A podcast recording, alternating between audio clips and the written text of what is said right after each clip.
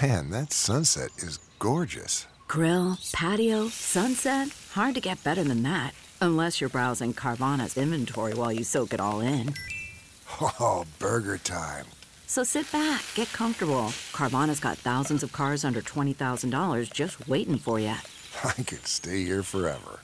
Carvana, where car buying meets comfort, meets convenience. Download the app or visit Carvana.com today.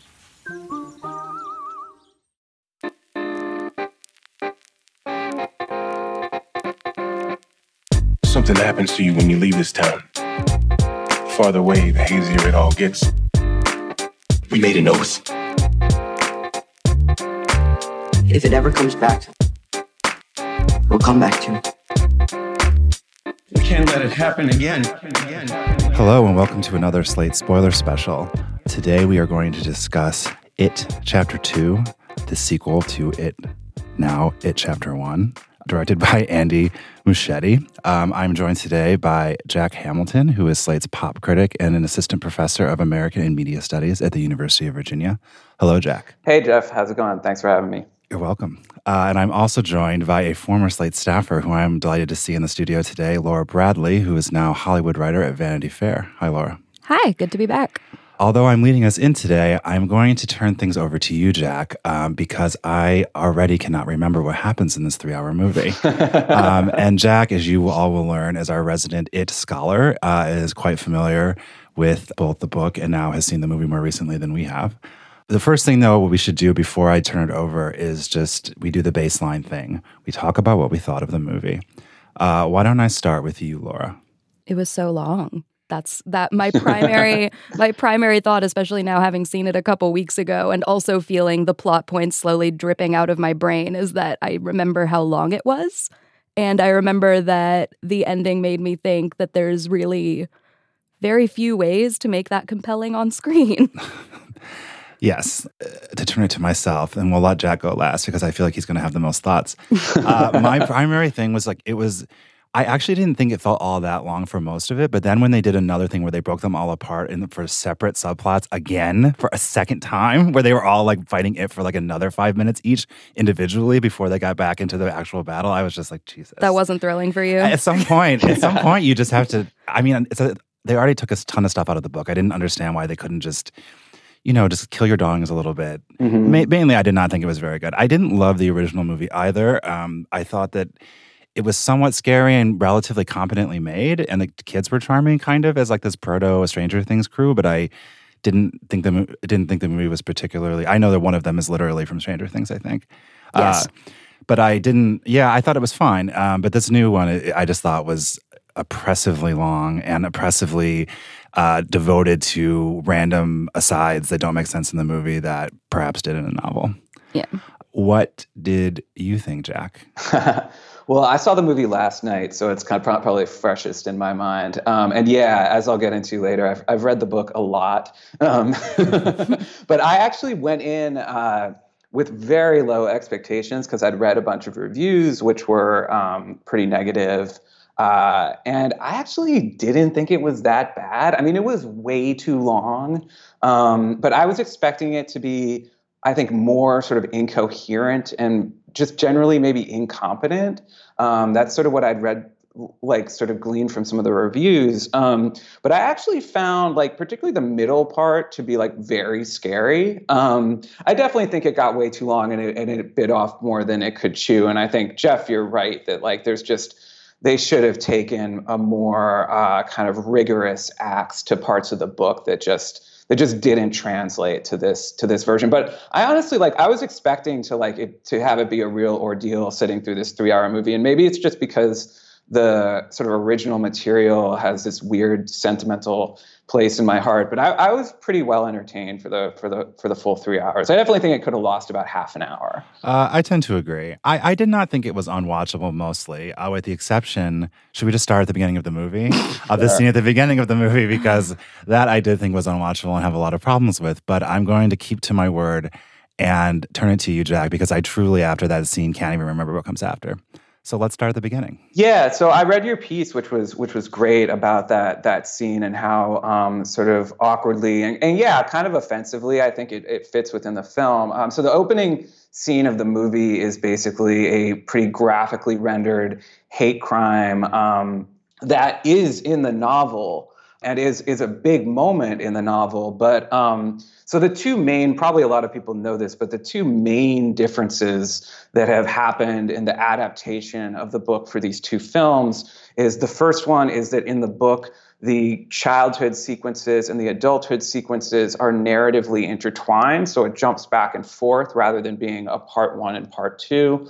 Um, and the other big difference is that the book is the childhood sequences of the book are set in the mid to late 1950s, um, and the and and, and the um, adult sequences are in the mid 1980s um, and i kind of feel like those things like are like a lot of the awkwardnesses and just sort of things that really really don't work um, in the movie can kind of be drawn back to those two things. Like i personally think that in the book the sort of adrian mellon murder which jeff as you point out is based on a, a real thing um, a, a, real event that King like adapted really quite directly um, and incorporated into the book. It doesn't land as sort of eh, like, like there's a way that in the movie it just feels kind of exploitative. In the book, that sequence happens immediately after the murder of Georgie Denbrough that opens the first movie. So it's these sort of twin horrors that are kind of juxtaposed with one another, as opposed to in this movie where it just feels like it comes out of nowhere and ser- serves no purpose for the rest of the film, really. And yeah, I mean, that's like, I, I do think that there's a lot of, um, yeah, for me, a lot of the issues with the film were the things that they decided to keep in. And to a certain degree, I can understand why they kept that in. I think if they had left it out, there also would have been criticism of like, hey, there's this like really prominent hate crime in the book that's like this really wrenching scene and like the movie just decides to ignore that like i could definitely see some like headlines about that. At the same time, like I think you were right in your article that like it should have been just one of the things that they they left out because they did a terrible job with it. And to me, I think yeah, part of it is just that the choices that they made in terms of what they kept in, what they left out, and then what they added were really strange. Um, I'm now sounding very, very negative on this movie.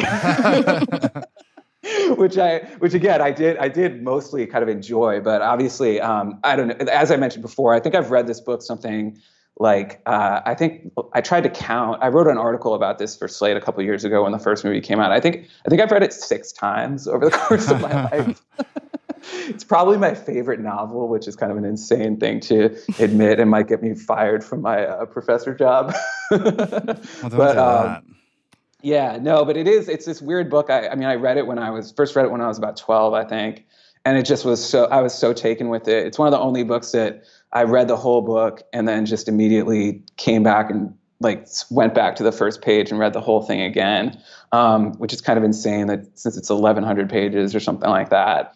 Yeah, but I don't know. I just uh, so I, it's hard for me to sort of distance my experience watching the film from how how uh, well versed I am with the source material, and also sort of weirdly emotionally invested in it. I mean, that makes sense. I think to be clear, what happens in this scene, because I suspect a lot of our listeners today will be people who um, have absolutely no intention of watching it. Chapter two, I think a lot of people listen to the horror episodes of the show, which yeah, they're happy yeah. to know what happens, but they have no intention of actually sitting through it. Um, so, what actually happens in this scene is that there's a couple of young men.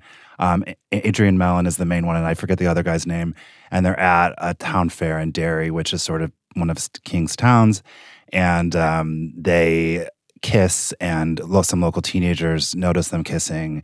And then there's words exchanged, a very weird joke about Meg Ryan's hair that I don't yeah. understand at all. Yeah, that was really weird. uh, like no one laughed, and I was like, I, gay men have better jokes than that. And then uh, they, the teenagers, brutally beat them. Um, they throw an asthmatic one who's beat up the worst because he fights back into a creek, and then Pennywise jumps out and starts eating him. Um, and it is a very disturbing sequence. Uh, and I think it is fine. I mean, it's an It movie. The last movie opened with a child's arm being bitten off. I think it's totally reasonable that that happens. But also, uh, it, like like Jack was saying, it's based on a real murder um, in King's hometown that happened two years before the original novel was released. It obviously affected King. The treatment in the book is long and extensive and, and rich, I think, considering that it is sort of like a side plot in a way. Um, Mm-hmm. And then in the movie, it's just sort of, as Jack said, out of nowhere, and it's it's just an extremely brutal and graphic depiction that I think is kind of irresponsible, given that they don't explore it at all. And then I, I really feel in the movie that it's used for shock value. Um, I don't think that was the intention. I, I think the filmmakers are sincere in in trying to adapt, but I just I, I just thought it was. Uh, an egregious miscalculation. Uh, what did you think, Laura? I mean, I went back and forth on it. Overall, I found it by far more horrifying than anything that came after. Certainly. Uh, And it's one of the very few, I mean, it was really graphic in a way Yeah. that you don't often see. And it just, it stuck with me more than probably any image from the film. And the thing that I kept coming back to was I have a feeling the intention was to sort of really play up the real life horror that we do to each other, right? yeah, that's what the filmmakers have said as much. Right. much. Um, and I think that's fine. But then if you're going to do that, it feels very weird that, as you say, it pretty much disappeared as quickly as it appeared. It's, you know, mentioned in passing a couple times, but seems to have very little influence over the proceedings afterward. So if you're going to sort of play that up as the angle and do a very graphic depiction to drive it home, it does seem a little undercooked to then do that and then just have no just have no reflection afterward. Yeah, there is one p- possible plot echo in a character, uh, changing one of the characters um, played by Bill Hader, which I think we can discuss when we get to it. Mm-hmm. And I suspect, I have no way of proving it, but I suspect that it was their attempt to like take care of this problem, although they've um, spun it differently in the press. We don't need to dwell on this scene, but it is quite brutal. And if you are planning to see the movie and you're the sort of person who is particularly sensitive to that kind of violence, I'd recommend not watching it. it definitely Mhm. caught me off guard. I did not know about it before I saw the movie. Or yeah, so I didn't I I think we we talked a little before we started recording, which we were not allowed to do and we shouldn't have. But basically Jack is the only one who has read the book. Laura maybe read it in high school. I read it in high school and remember very little of it. Yeah, and I don't know that I ever even tried. It seems so long. I'm not a Stephen King like completist by any means. Our bodies come in different shapes and sizes, so doesn't it make sense that our weight loss plans should too? That's the beauty of Noom. They build a personal plan that factors in dietary restrictions, medical issues, and other personal needs so your plan works for you. Noom doesn't restrict or shame when you want to treat yourself. Their flexible program focuses on progress instead of perfection. You don't have to give up carbs or anything. And with their daily lessons, you can learn something new about your food choices every day. After just a few days of using the app, I learned how to recognize cues for overeating and how to choose the right foods to feel full. Stay focused on what's important to you with Noom's psychology and biology based approach. Sign up for your trial today at Noom.com. That's N O O M dot com and check out Noom's first ever cookbook, The Noom Kitchen, for a hundred healthy and delicious recipes to promote better living. Available to buy now wherever books are sold. um, all right, Jack, take us past that terrible moment into the rest of this very long movie.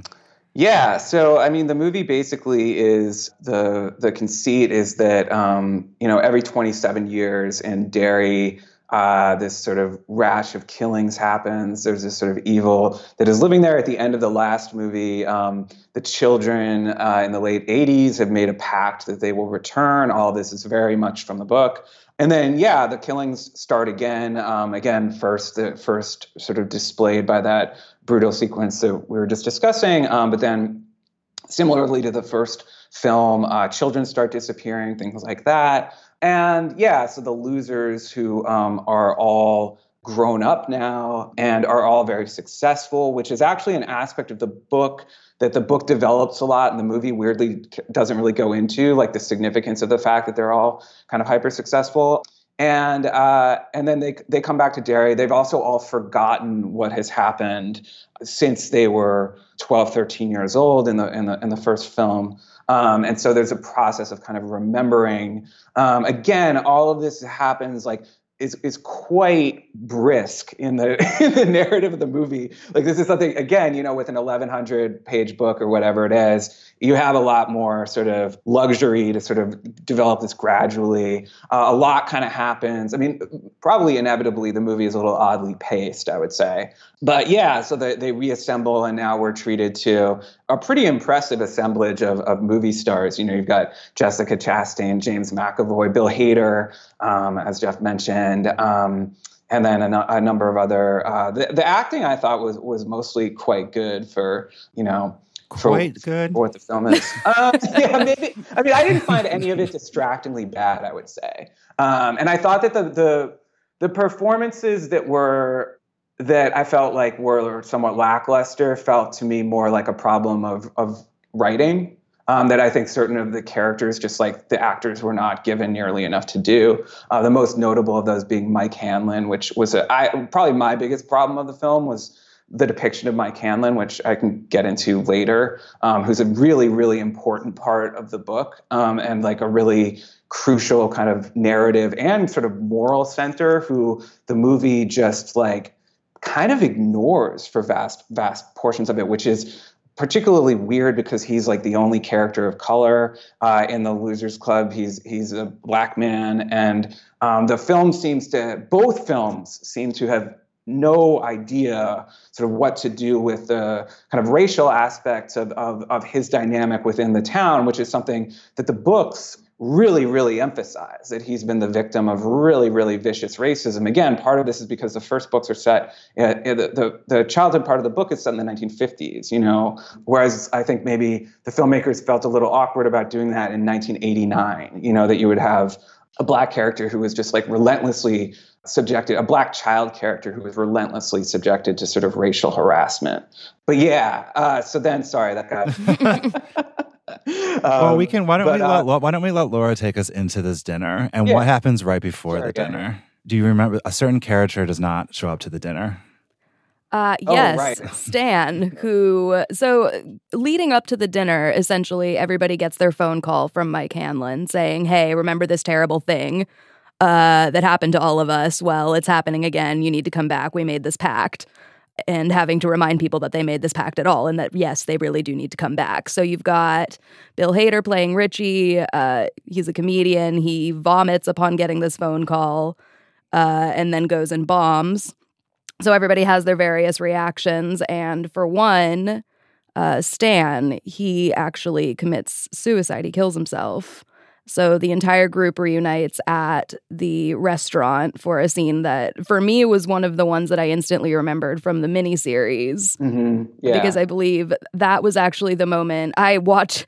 I ended up seeing the miniseries during some sort of field trip, I think, in middle school. Mm-hmm. And I believe that was the exact scene that I walked in for and then proceeded to be very confused by the rest of the movie, but very intrigued. Um, yeah, I rewatched that scene after this too. And it's quite lovingly done in both movies, I it think. It is, yeah. Especially special yeah. effects in this movie are probably worth unpacking because there's quite a bit of them. Um, Definitely. Um, yeah. But that scene was fun, I thought. That scene was one of the ones I enjoyed the most, actually, just in terms of the ways that they sort of followed up the effects. And it felt it felt very faithful to you know, just the story in the miniseries as I remembered it, just having these, the scenes felt very similar, more similar than many of the other scenes between the two sort of visual uh, adaptations that we've gotten. But anyway, so the whole group is wondering why Stan is not there. They don't know. Uh, it's not until after they've been completely scared out of their minds in the restaurant and trashed the entire place, uh, much to the chagrin of the poor waitress who comes and discovers this scene.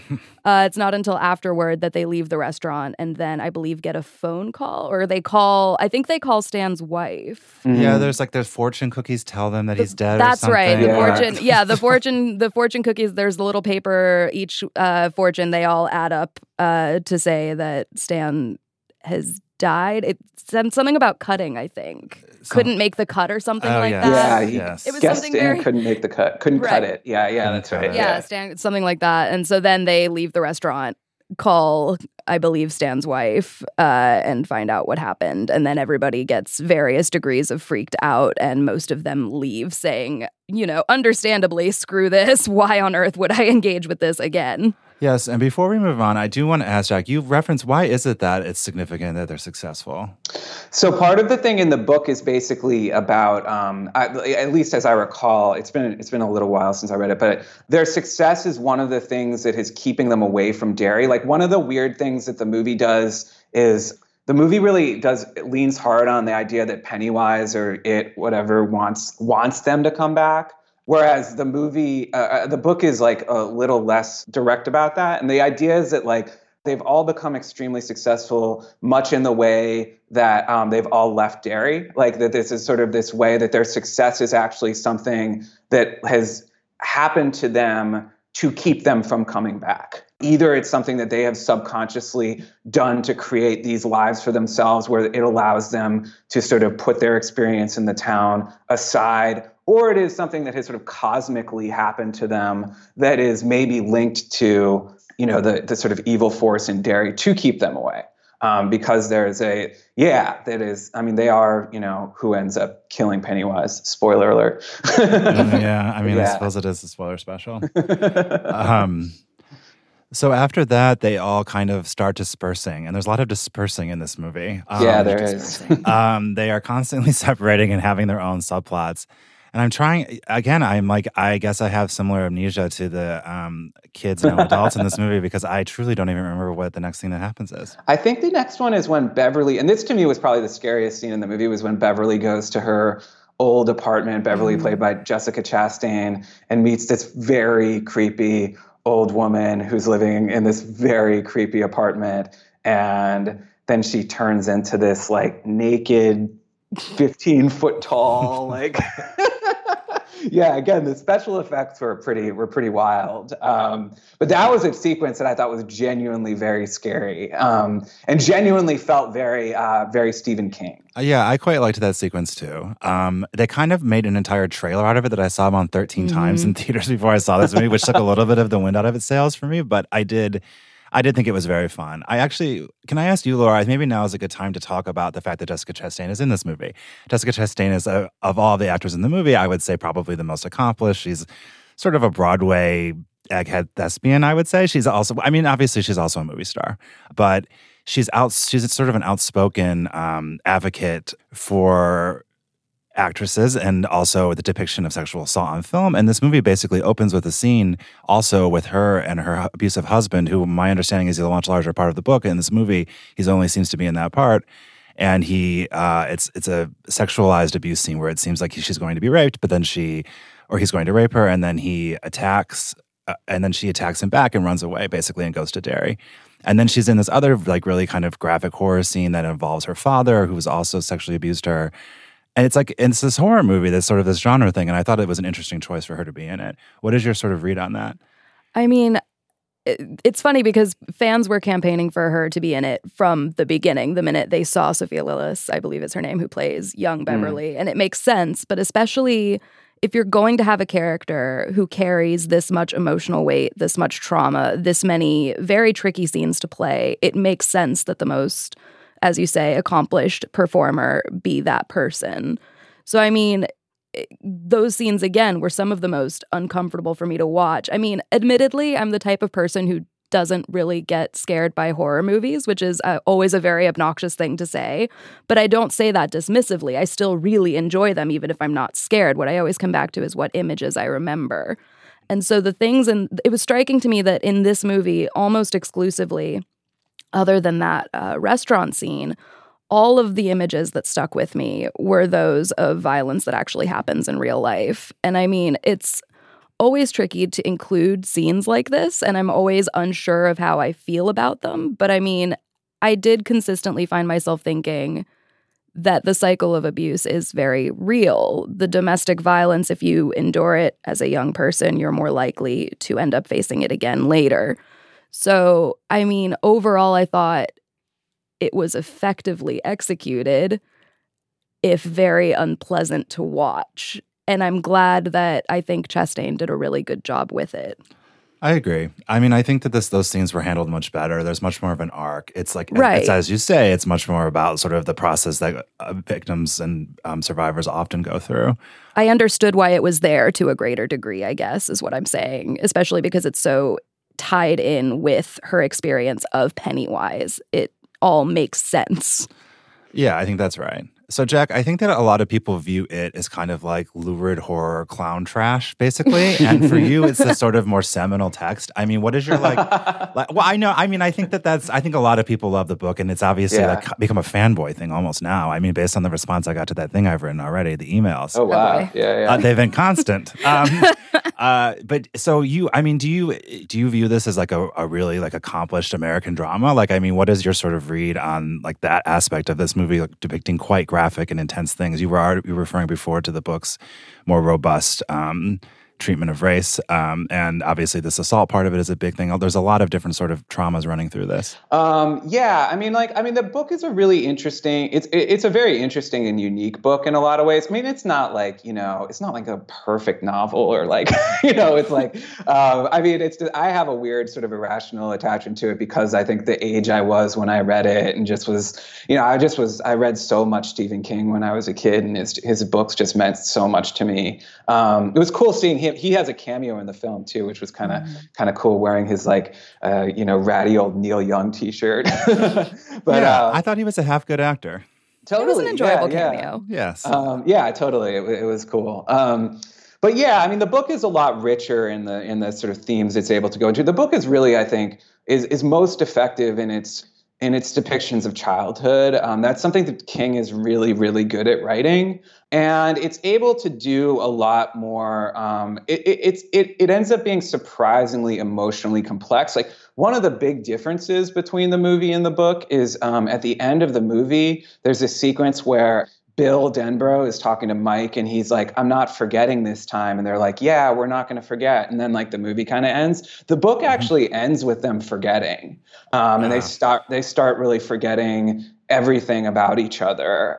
Uh, Beverly and Ben do end up together at the end of the book. But um, yeah, and it's like this really bittersweet thing. The book ends basically with Mike's narration where he's trying to re- he's trying to write like sort of finish his own book about what happened in Derry and he can't remember.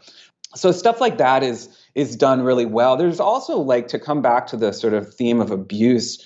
One of the things the book does that is actually pretty powerful is that a lot of the kids who are killed by the clown are themselves victims of, of child abuse um, prior to their their death at the hands of Pennywise. And so there's this real, or they're just sort of these very marginalized children. You know, they're poor, they're sort of outside of the mainstream. So there is this weird kind of conscience that the book has of like, these kids are partly being murdered because like no one gives a shit about them, you know, and like no one is really, and like this is sort of Derry's own indifference to its population. Um, so that's like handled, I think, a, a little bit more sophisticated. Yeah, I mean, I don't think it is some like, you know, great American novel. I mean, I do think it's probably like King's most ambitious and accomplished work. I mean, his two massive books are this and The Stand, and each have their own partisans. I personally think it it is a is a superior novel to The Stand.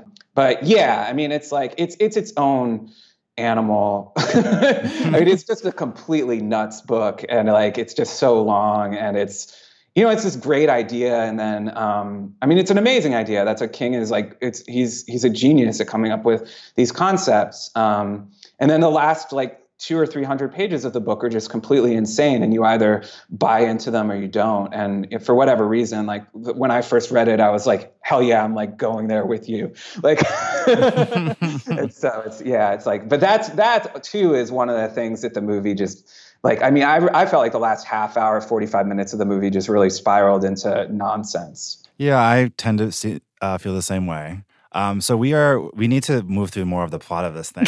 Um, there's Yeah, so yeah. much of it. Um, like uh, yeah. So basically, we don't to not go through everything. Basically, there's that scene with the old woman in, Yeah. which is really just a form of it. It, it turns out, uh, or Pennywise, I think.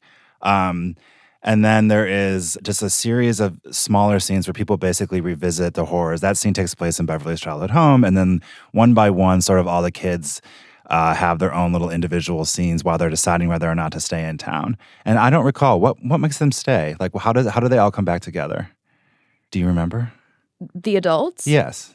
They all were about to leave, kind of, and then they Yeah. all start having various horror things happen. to That was them. when, well, they were about to leave, but then it was um, Bill, right? Bill James McAvoy, who Bill- stays in the parking lot with Mike Hanlon. They have that whole conversation, and then Mike Hanlon's like, No, you got to come to my house. I've got this whole legend I've got to tell you. Ah, yes. The kids have been dying. I've got the legend. I've got to.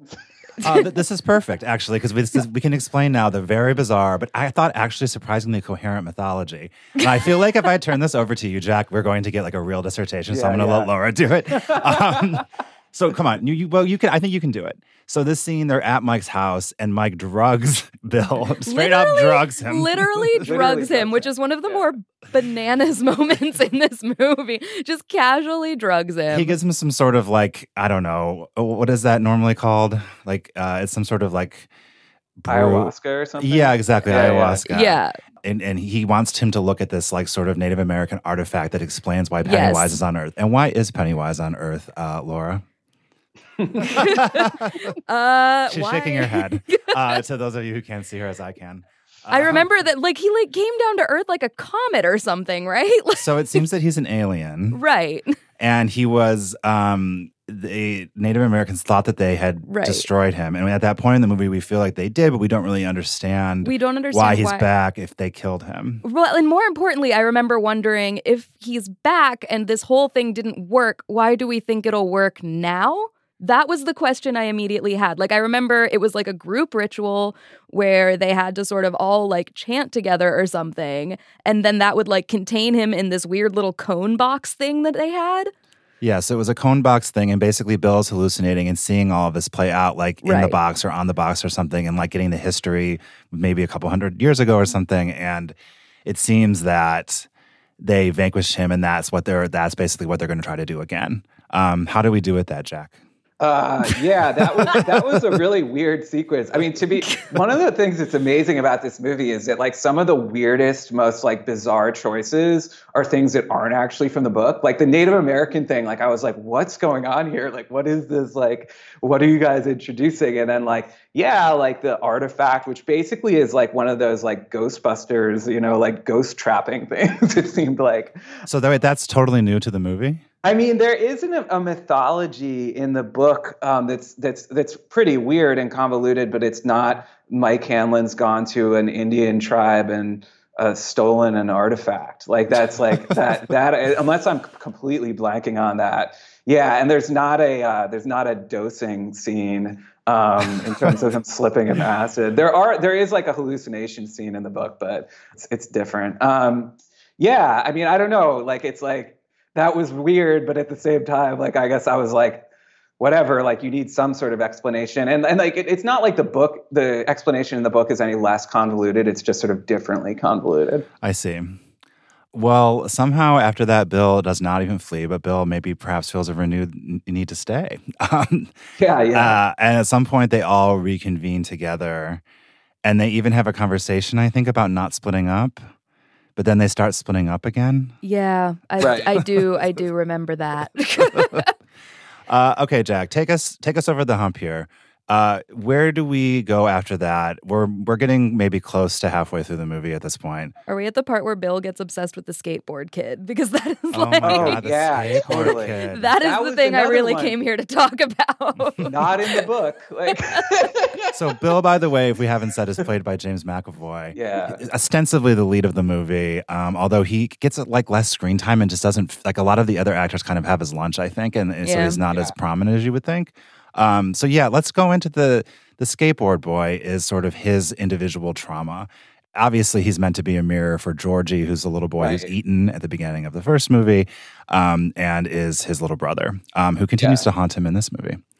Run us through that a little bit, Jack. Yeah, so there's this sort of skateboard kid kid character who functions in the yeah in the movie as this kind of like Bill re- having to relive the trauma and his own sort of blaming himself for his brother dying in the first movie, and then there's this kind of extended sequence where Bill goes into a fun house, um, a little on the nose, uh, and is running around trying to uh, find this kid because the kid's trapped in the funhouse and Pennywise is in the funhouse and sort of clown character. And then there is this like pretty terrifying sequence of um yeah, the kid getting basically murdered in front of in front of Bill's eyes. Although it's interesting, the movie, I I I, would be interested in your thoughts, like I your guys' thoughts. I was not totally sure how much of that was supposed to be a hallucination versus an act one of the actual child murders. Like it it's it definitely seemed like like I couldn't tell whether that was like uh, as opposed to certain other scenes where you're like, oh, okay, I'm definitely seeing someone get killed by Pennywise.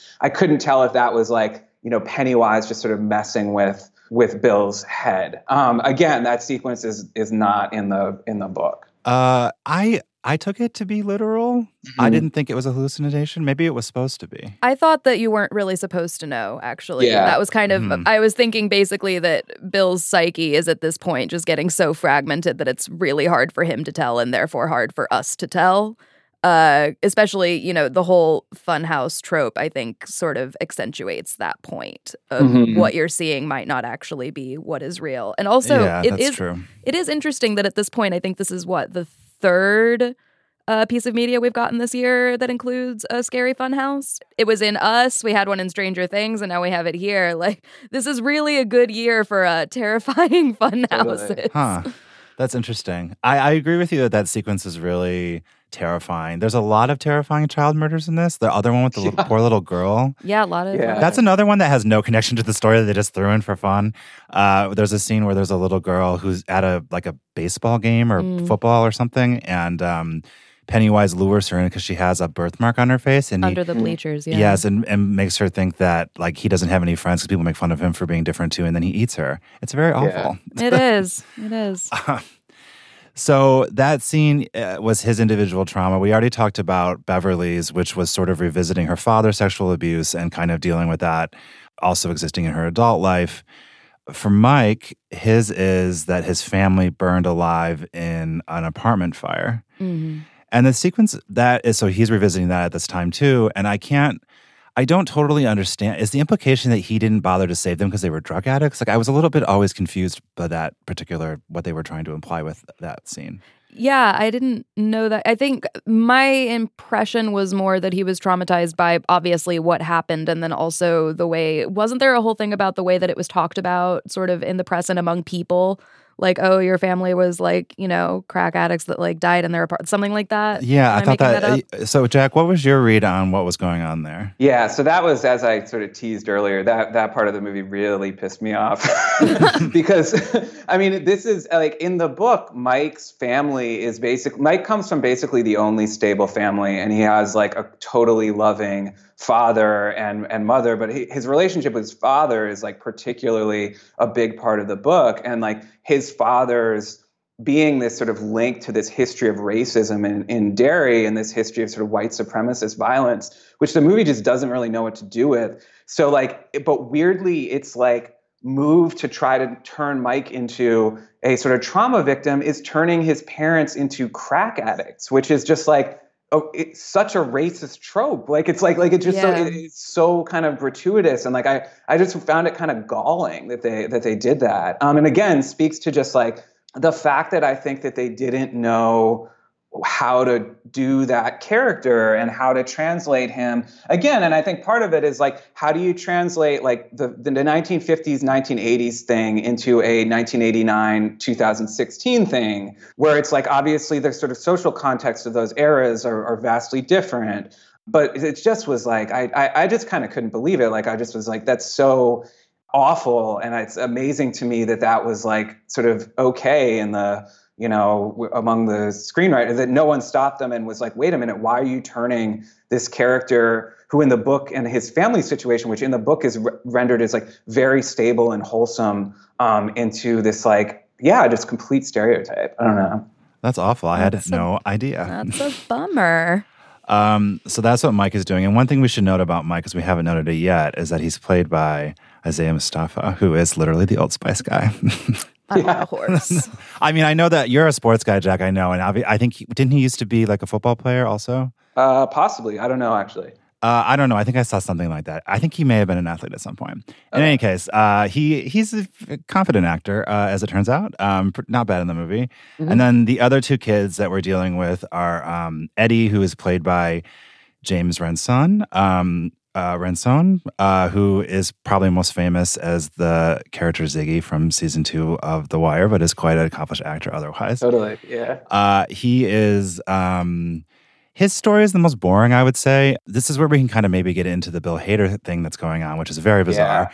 So this uh, Eddie in the movie is basically dealing with trauma from his mother, like being sad about his mother possibly dying or like something like that. He's also just like sort of like a he's basically like a germaphobe and like a worry wart generally. Hypochondriac, Hypochon- yeah. yeah, And yeah. I remember in the first movie, his mom was portrayed as very sort of overbearing, and at times she struck me as borderline abusive. I do remember that. Yes, Mhm. and this movie has a really weird joke that I don't think is in the book about him also marrying like an overweight woman, and there's like weird fat jokes about This it. This whole movie had a lot of fat phobia that I did not like. Yeah, there was a it was a really weird thing that they did with it. It felt like a Um, thing that was probably very endemic to a work from the 80s, but that we really Mhm. Didn't need to carry into a movie made in 2019. But my understanding is that Eddie did not have relationships in the book. Is that right, Jack?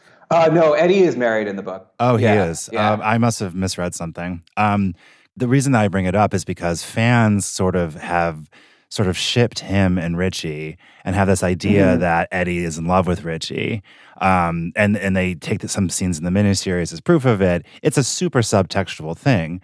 But then in this movie, Eddie Yeah. is Eddie is Eddie is clearly uh, heterosexual. I mean, seemingly, he's married to a woman. But Bill Hader's character, Richie, is now a professional comic, as we mentioned before.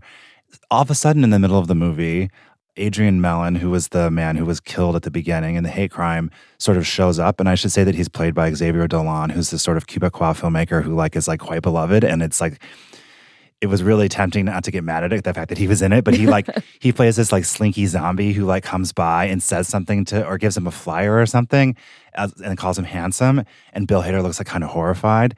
And then Pennywise shows up as like a giant statue, and then later as actual Pennywise. scene. The giant statue is so bizarre. it was so funny. I, I swear to God that this movie just was successful and Warner Brothers was like, just throw a ton of fucking money at it because we really have to like make this like a big blockbuster event sequel. Um, You know anyway, it's a bizarre I scene where a giant statue is trying to kill Bill Yeah. Hader. I And loved then- that scene. and then Pennywise starts uh, alluding to a secret. He says there's a secret that like you can't, are keeping from everybody. And I'm like thinking, Jesus, what did he do? Did he like maybe kill a child himself or something? like it seems like something really bad is going on. Yeah. Uh, and it turns out, as it becomes clearer and clearer, that his secret is that he's gay. That is the whole secret. And it's, it's it's so bizarrely treated, and that is totally new from my understanding. Is that right, Jack? Yeah, it's completely new. And I agree. It was so bizarre. Just like the handling of it was so just kind of tone deaf and awful. Yeah. It was just, it was, I, I was just like, it was just so strange that, like, I mean, yeah, some people do have a lot of problems with their sexuality into midlife. And like, it is terrifying for some people, the idea of coming out.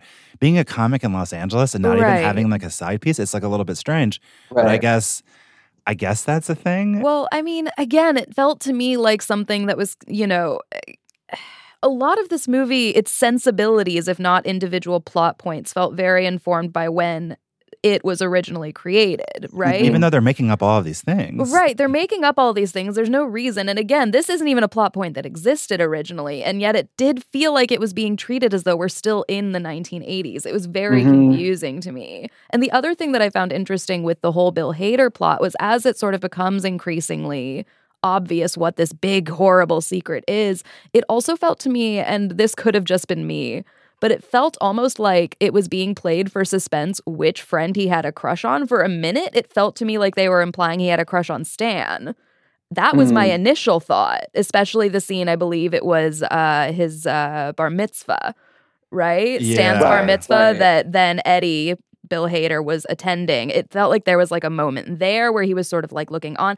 I don't know. It, the whole thing just felt very strange to me, the way it was handled. I agree. It was bizarre. I agree. And I thought that what the reason that I felt like it was trying to tether it to the opening hate crime, because there's another scene where other teenagers that aren't the same ones are like kids their age, like the bullies, are sort of harassing him in a homophobic way. Like it seems like maybe he Mhm. has a crush on a boy for a minute. Yeah, And then they come in the over and start yelling at him and like a it was like in a video game uh Right. an arcade. Um yeah, it was just so so bizarre. And I was like watching the movie thinking this can't be what's really happening.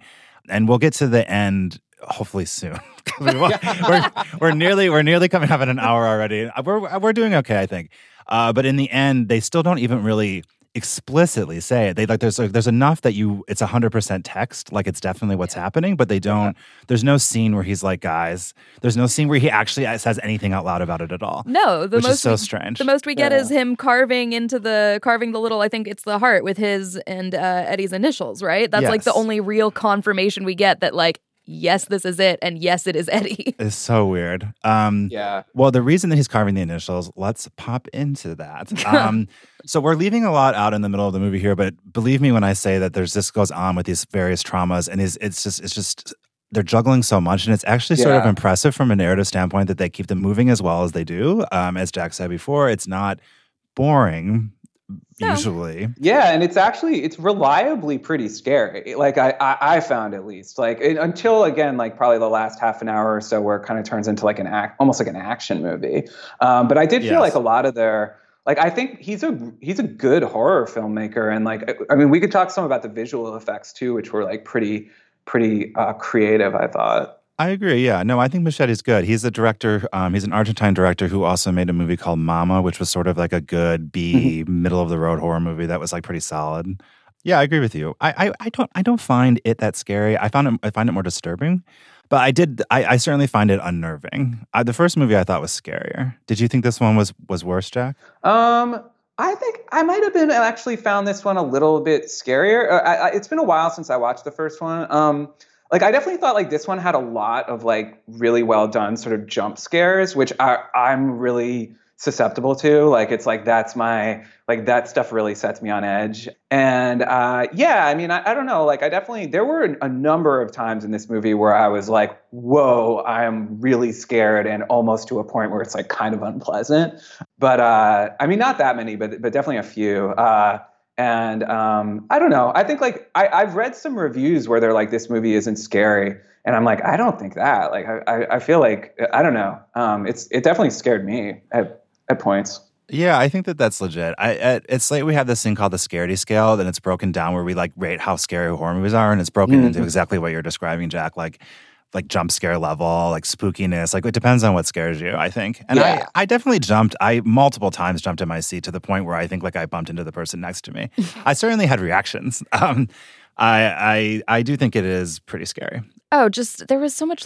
I felt like this one had less tension, and particularly because of the runtime. The longer a movie, the longer a horror movie goes, the more you run the risk of sort of losing the audience and dulling their nerves. Is my only thing. Yeah. So to me, like this movie was less scary to me, but largely just because we already knew more or less what was going to happen anyway.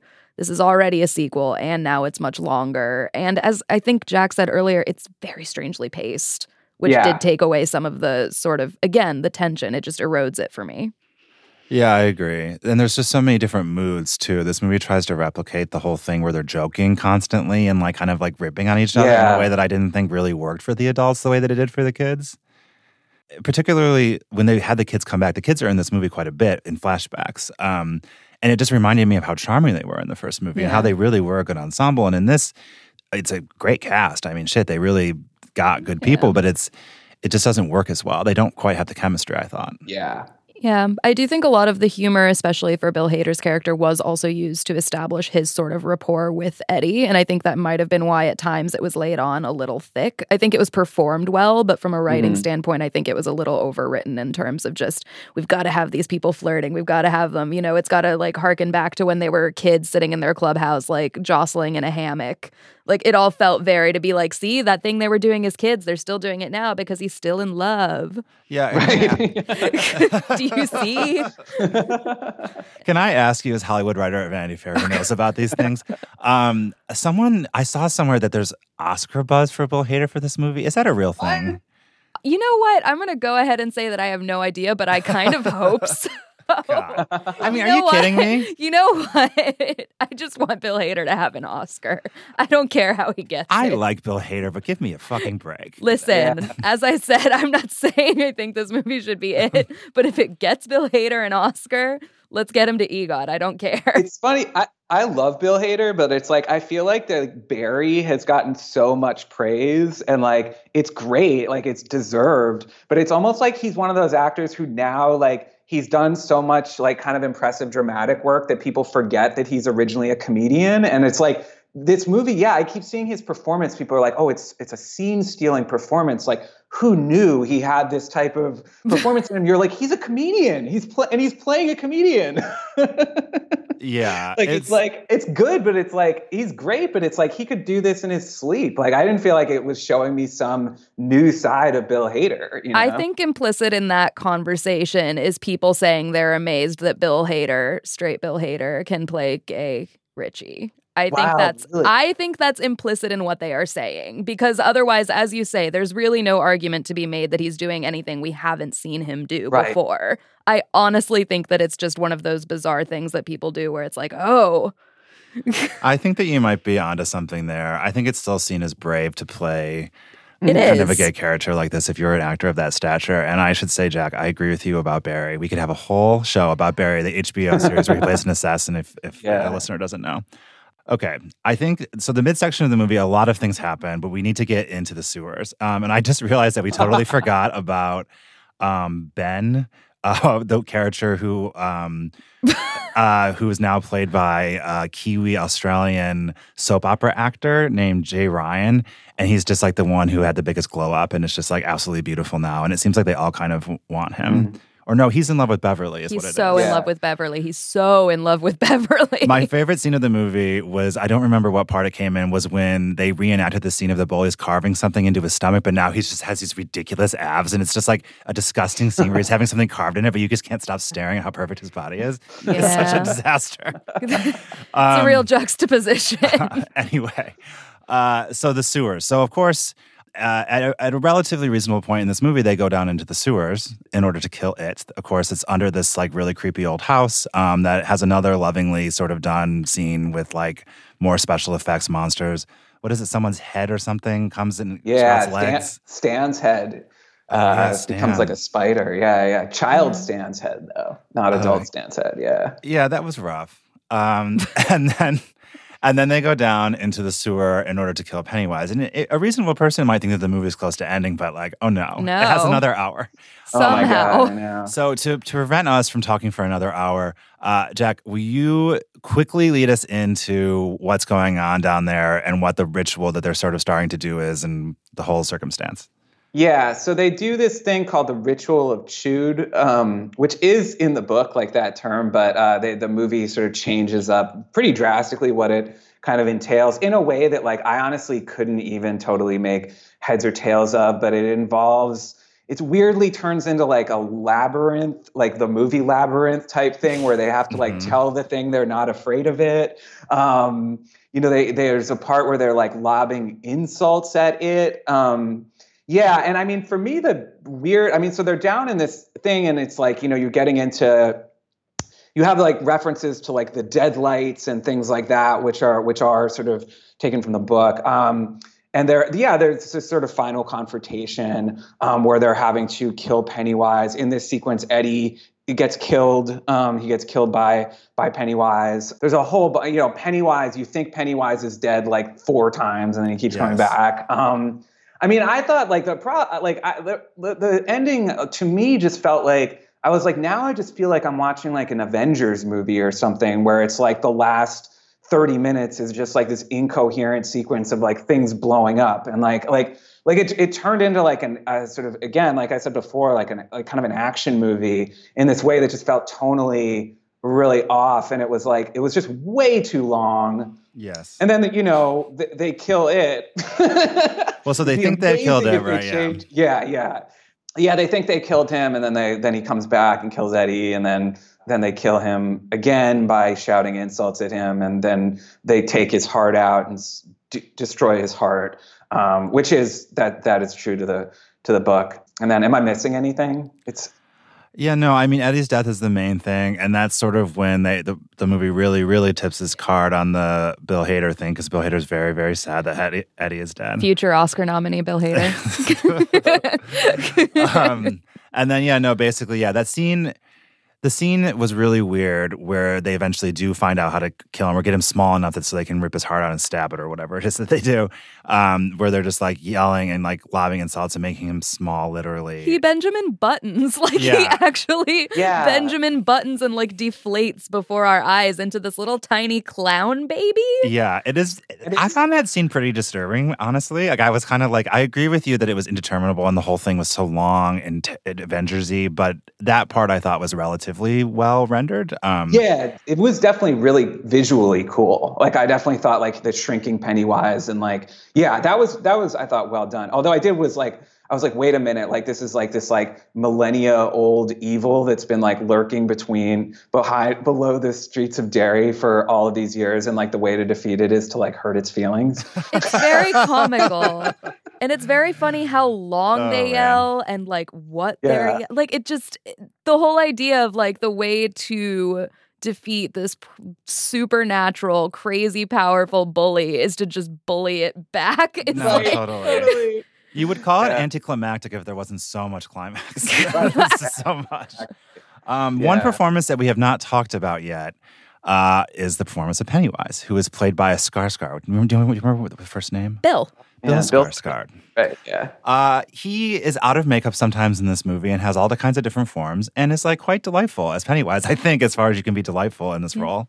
My favorite thing that I've learned about Bill Skarsgård as Pennywise is that when his eye does the thing where they point in two different directions, he can actually do that. Whoa. That's not an effect. I think Bill Hader was the one who said that at some press junket. He was like, he can actually do that and it's quite scary. And I'm like, that honestly is the coolest thing I could have learned. I think that the Tim Curry performance from the miniseries is still the best Pennywise performance. It's just like so Yeah. good. Uh, but he did. I think Skarsgård does a really good job with the role. What to his credit, he doesn't try to replicate the Tim Curry performance, which is just like really weird and creepy and like kind of kind of comic in certain ways. Um, and yeah, Skarsgård just like I mean, he totally goes throws himself into it. It's like pretty cool to watch. Yeah, I agree with you. There's no beating Tim Curry in this role. It's sort of like a uh, Anthony Hopkins, uh, Hannibal Lecter type of deal. Yeah, totally, it's just, it's just never going to be done. Other people can play it and probably be fine at it, but it, it will never be like that. Uh, but I did think that overall in this, he was pretty fun.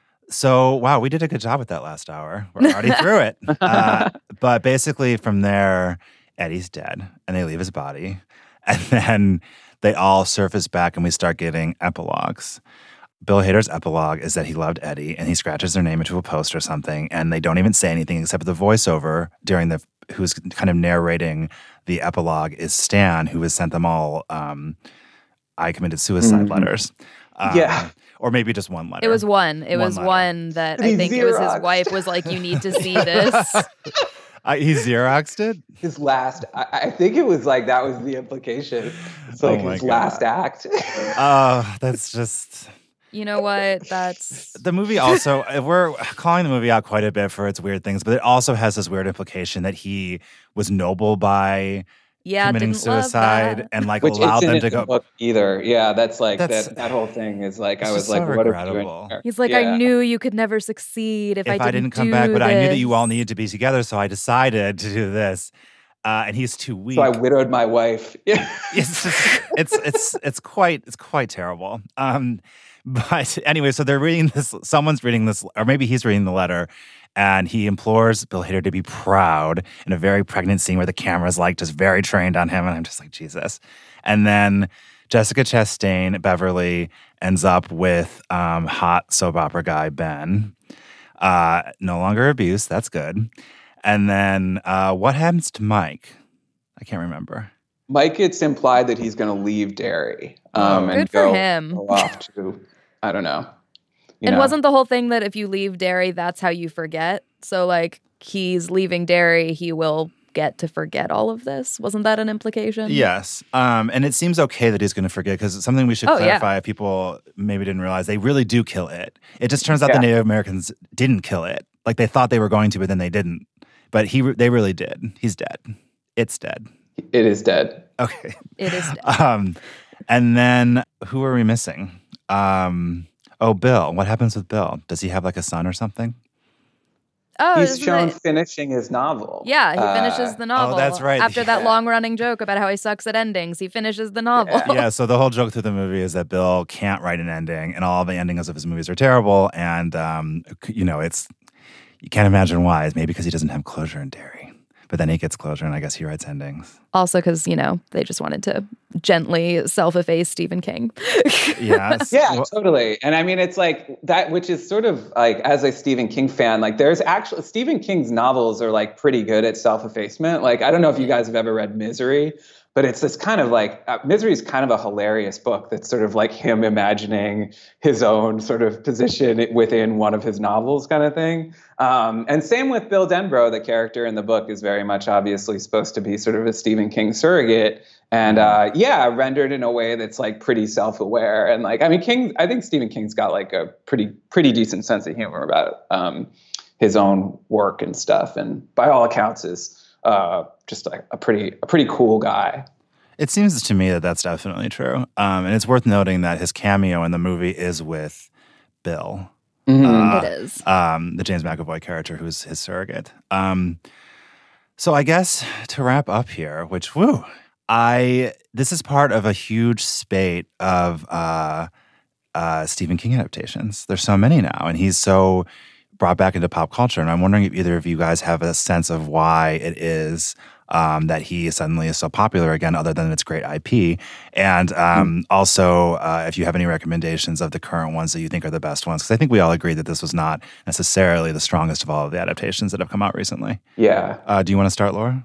I'm thinking. Uh, I mean, I do think that a big part of it is just the popular IP and also just sort of the compounding effect that you get for each project that successfully launches with Stephen King's name on it, right? That name then becomes more powerful. So I do think, you know, you can't really overstate the importance of the fact that not only is this familiar IP, that in some ways I think the fact that a lot of them have been adapted before helps even more. Mm-hmm. Because mm-hmm. even if you haven't ever read a book by Stephen King, you've probably seen something adapted from Stephen King. Yeah, I think that it might be that there's no big cultural explanation for this, but I do think it's interesting. I mean, I'm basically inviting Jack to talk about Castle Rock, the Hulu Yeah. series, and also to diagnose this whole thing because I quite like Castle Rock, and I also am not. I don't mind revisiting these stories because I think that, um, generally speaking, that he has like quite an impressive uh, sort of portfolio of adaptations. I would say. So take us out, Jack. Yeah, I mean, I obviously I'll try to keep this relatively brief, but um, I mean, I think part of it is that like, well, I think King has um, grown immensely in stature in terms of like the recognition that his his work has gotten. Like, he's definitely someone that it wasn't until relatively recently that people like you know sort of serious critics started being like, oh, okay, actually, this guy's like kind of contributed an enduring body of work and really is like has been really sort of influential on American literature and culture. Um, so I think that that and, and, a lot of the earlier adaptations, the things that we're seeing getting remade, kind of reflect that uh, that his work was really, I think, treated kind of shabbily and treated sort of like commodity. There's a lot of really bad Stephen King adaptations. Um, I mean, there's certainly some great ones, but I think the majority are, are pretty bad. Um, and I, so there's a lot there that you can kind of go back to, you know, like we saw that with the, um, you know, I didn't see the Pet Sematary remake, but a lot of what we're seeing is basically remakes at this point. Um, but yeah, I mean, again, it's it's really valuable IP, um, and also, I mean, I think frankly, like the fact that um, he uh, or that the that the first It movie was so successful, like just like you know. Um, shockingly successful i think for most people um, that this was like a movie that just like so far exceeded expectations and now which is obviously there's been a run on his stuff that started before that but i think it's it's only increased. And yeah castle rock is pretty cool. He's also i think become more sort of interested on his own end with, with in this sort of stuff. Like he's definitely you know he's a executive producer and i think somewhat involved actually in the in the castle rock series and uh, he's also, I'm, if I could put in a plug, he has written some really awesome stuff recently. like his, like I read his, I think it was his most recent novel was this book called The Outsider. It was great. Like it just was like it was, it's as good as like I mean it's up there with I think like some of his best stuff. Um, and he wrote that 11 22 63 book, um, which was this weird concept, but also was just like really well done. Got and these are books too that have gotten like really good reviews being reviewed, you know, a lot getting like really major sort of contemporary novelists who are sort of coming out of the woodwork and being like, I love Stephen King, you know, particularly a younger generation. Um, so I think all of that kind of kind of is playing into it. Yeah, I think that's probably true. I didn't I didn't really realize that he had recent books. I had heard of the 11 22 63. Mm, interesting. Perhaps I will look up this outsider. Yeah, it's really Um, it's good. Well, and with that, um, we have successfully in one hour spoiled an adaptation of a book that people said was unfilmable. And we and you could perhaps say it's unspoilable, but I think we kind of spoiled it. I think we spoiled the hell out of it. Well, good job, us. Uh, thank you so much for coming in, Laura. It's been a delight. Of course. And Jack, your um, uh, professorship is really coming through for us today. Thank you so much for everything that you brought up. Chair, chair of it studies temporarily. If only. Uh, thank you so much for your wise, wise guidance through um, this sort of unknowable text. I appreciate it. sure. No, thanks for having me on. This was really fun. Thank you, everybody, for listening. Um, if you've seen this movie already, uh, I feel for you. And if you haven't yet, I hope that we've absolved you of the need.